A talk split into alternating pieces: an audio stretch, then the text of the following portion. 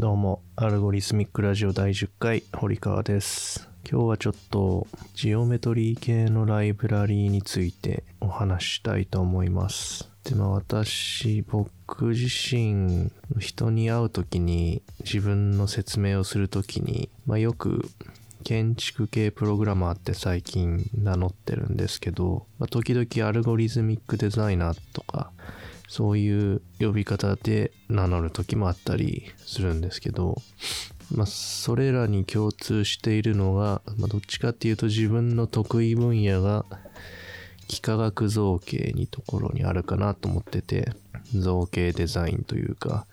形を、三次元の形を作るところとか、改変するところとか編集するところとか、まあ、そういうところに自分の力が活かせるんじゃないかなと思って、まあ、そういう呼び方をしてるんですけども、まあ、特にプログラミングを利用した幾何学操作みたいなのをどちらかというと得意としているんですけれども、まあ、そういうのを仕事にしてるとやっぱり気になるものの一つに、まあ、ジオメトリーをプログラミングでいじるための、まあ、いいライブラリーはないかっていうのを常に気になってるところで。で古くからプログラミング僕の場合はプロセッシングっていうものから始めましてその MIT のメディアラボで開発されたオープンソースのプログラミングラングエッジで最近またなんか盛り返してるみたいですけど一時期ちょっと下火だった気がするんですけどメディアアート用というかその教育用なんですかね。結構メディアートとかで使われていたそのインタラクティブなプログラムっていうのを簡単に書くことができる。で簡単に図形とか描写することができる機能をいっぱい持ってて。でリアルタイムグラフィックなんかにも利用できますみたいなそういう触れ込みで生まれた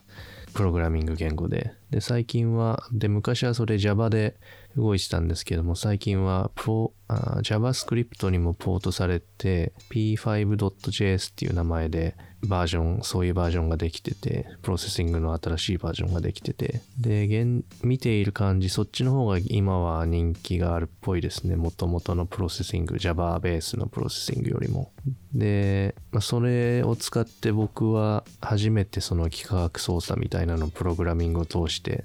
やったんですけども具体的にはなんかロマネスコブロッコリーって呼ばれるフラクタル状のブロッコリー形状っていうのをその Processing っていうのを使って作ったんですね。授業で。アメリカに留学してた時にその Processing の授業があって長谷川徹さんって方がやられてる、まあ、日本人の方がやられてた授業で。でそこで初めてプロセッシングを学んででそこで初めてそのプログラミングを使った造形の面白さに気づいたっていう感じなんですよ。で、アメリカ行ったのはもう日本で院を卒業してから行った感じなんで、まあだいぶプログラミングを始めるには、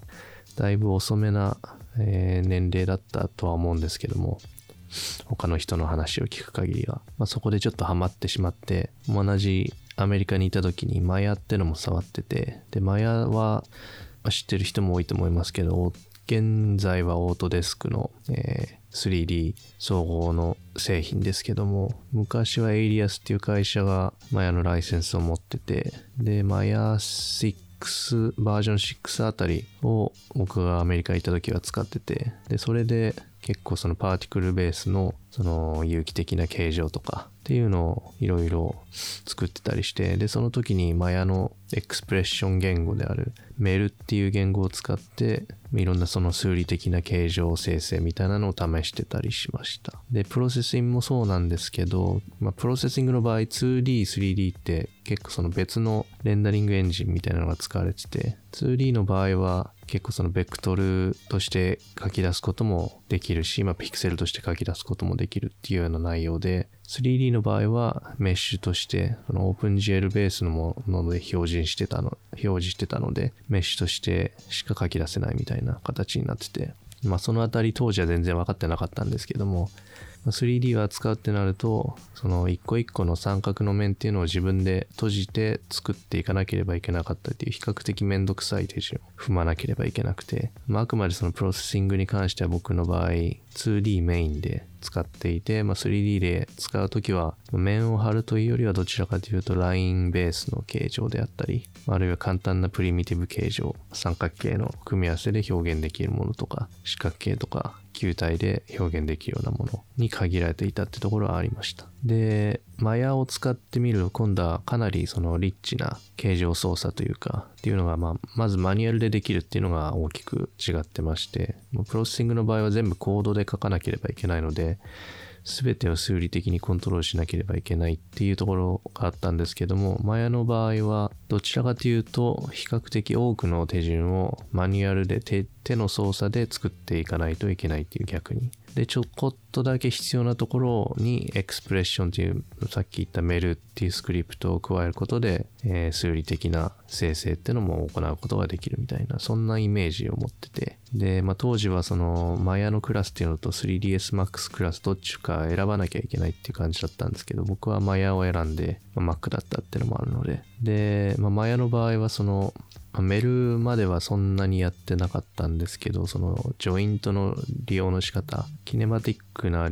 作り方、防音の作り方みたいなことをや教えてもらって、で、それでなんか自作の機械を動かしてみるみたいな、そんなバーチャル上の機械を動かしてみるみたいな、まあそんなものを、そんな課題を出されてやってた記憶があります。まあ、そんな感じでその 3D 操作自体はそっちのマヤの方で結構覚えた感じで、ただ結構そのプロセッシングを触った時に、やっぱり自分が興味あるのってその数理的な操作に偏ってる方が結構興味があるなと思って、で、まあ、アメリカにいる間はあんまりそういうことが正直なところできなかったんですけども、日本に帰ってきて、まあ、初めて入った設計事務所、日本の設計事務所で、その、ライのグラスホッパーっていうものを触ることになりまして、でその存在自体はアメリカにいた時も知ってたんですけども、まあ、ライの自体は使ってたんですけども、グラスホッパーは全然使ってなくて、で、グラスホッパーっていうのはそのパラメトリックなあのビジュアルノードベースのモデリングツール。で、まあ、ナーブスペースなんですね。で、まあ、正直日本に帰ってきてから日本の会社で初めてそれを触るぐらいの感じで始めて、まあ、気づいたら結構それの虜になってたというか、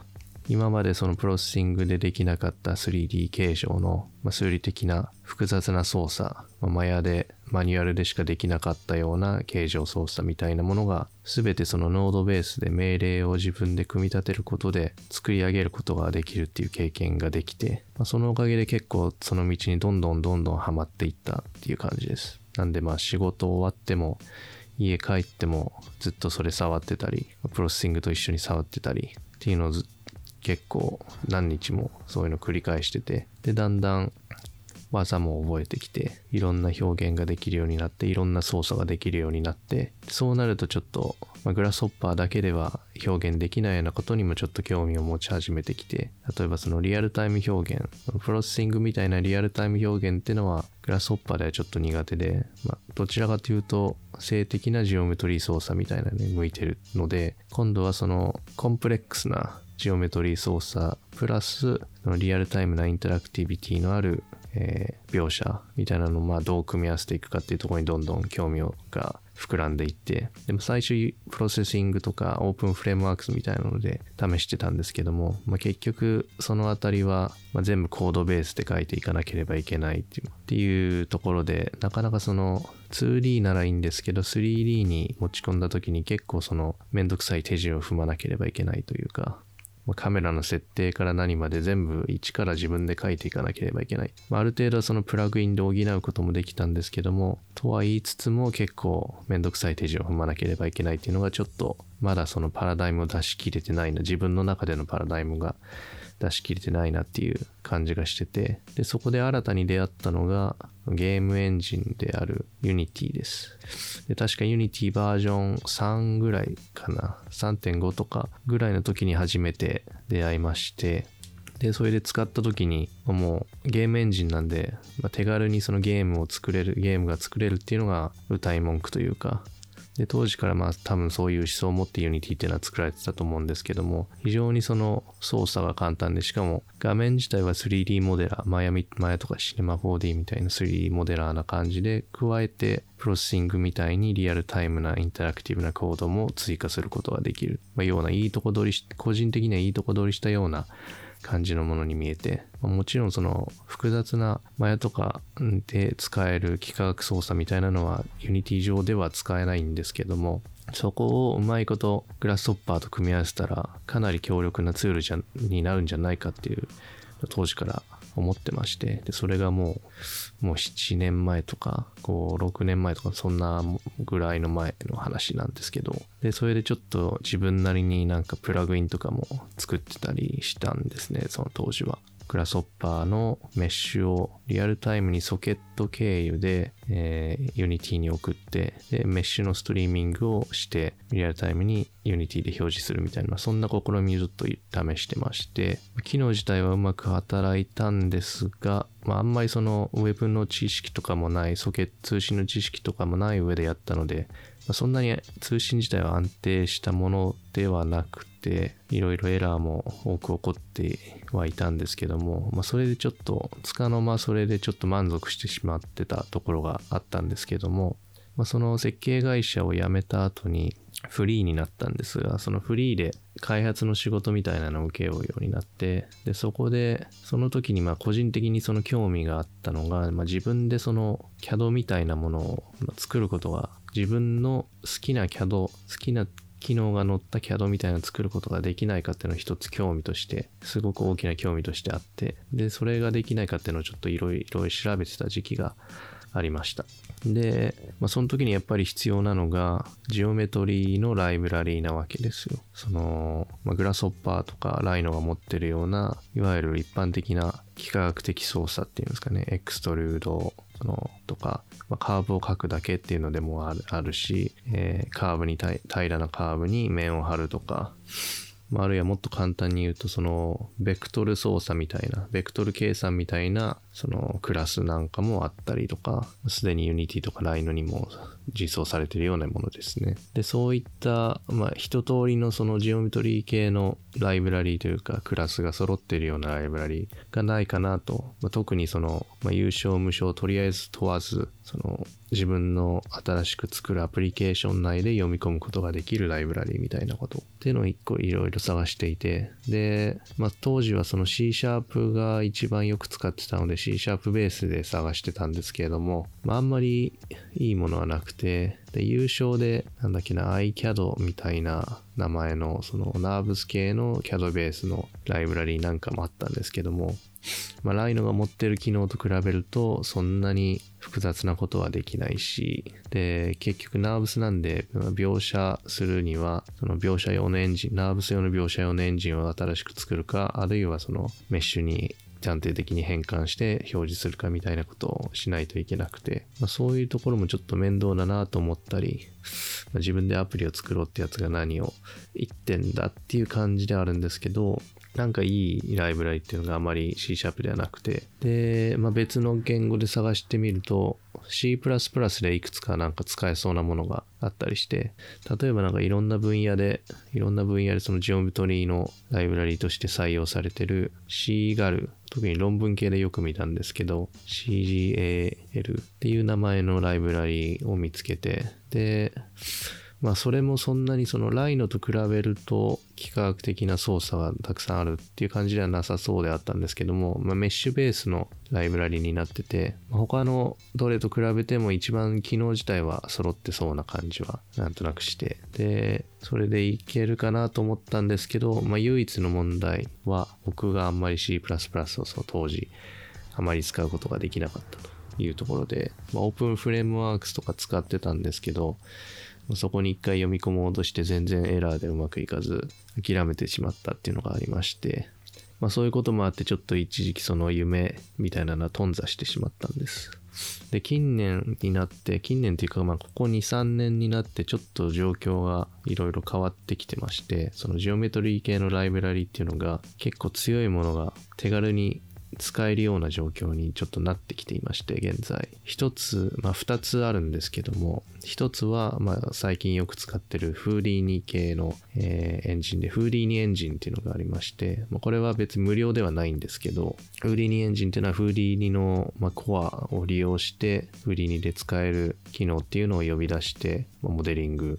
をコードベースですることができるっていうものだと思います。実際にそのコード自分でまだ書いたことはないので、どこまでできるのかっていうところあるんですけども、すでにプラ、えー、Unity とか Unreal とか Maya とか Cinema 4D 用のプラグインみたいなのはフリーにエンジンで用で出ていて、で、実際にそのフリーで作ったモデルっていうのを Unity 上で操作できるようにするみたいなところができているので、また他の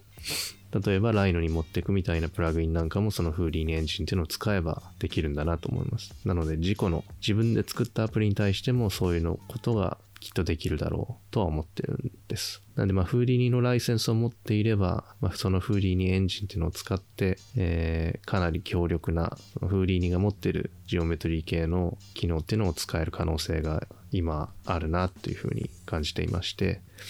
まあ、ただソフト単体でその配布することはその場合できないってことにはなってしまうんですけども、フーリーにも、フーリーにのライセンスも持ってる人にじゃないと使えないってことになってしまうので、そこはちょっとまあデメリットっちゃデメリットではあるわけです。で、もう一個、これはもっとすごいなと思ったんですが、そのライノを開発してるマクニーマクニール社っていうのがありまして、で、マクニールがその去年あたりから、去年、一昨年かな、去年の年始ぐらいかもっとちょっと前かにその LINE のインサイドっていう機能を発表してましてでそれはどういうものかっていうとその LINE のジオメトリーの機能を外部のアプリからアクセスすることができるようになる機能、まあ、つまりフーリーニエンジンとかなり似たような話なんですが、まあ、LINE のライセンスを持ってることでライノが持ってるその潤沢な幾何学系の機能っていうのをそのフーリーニからでもレビットからでもオートキャドからでもどこからでもアクセスすることができるようになったっていうものです。まあ、ただその1点現状そのライノインサイドっていうのはドットネットが使える環境でしか利用することができないようで、まあ、つまり Mac ではまず使えない。モノベースでも多分現状は無理なんじゃないかと思うんですけど、なんで Windows マシンでしか現状は使えないっていうのがちょっとネックとしてあって、まあそういうのを差し引いても Rhino の機能っていうのはフーリーにもないぐらい強力なナーブス系の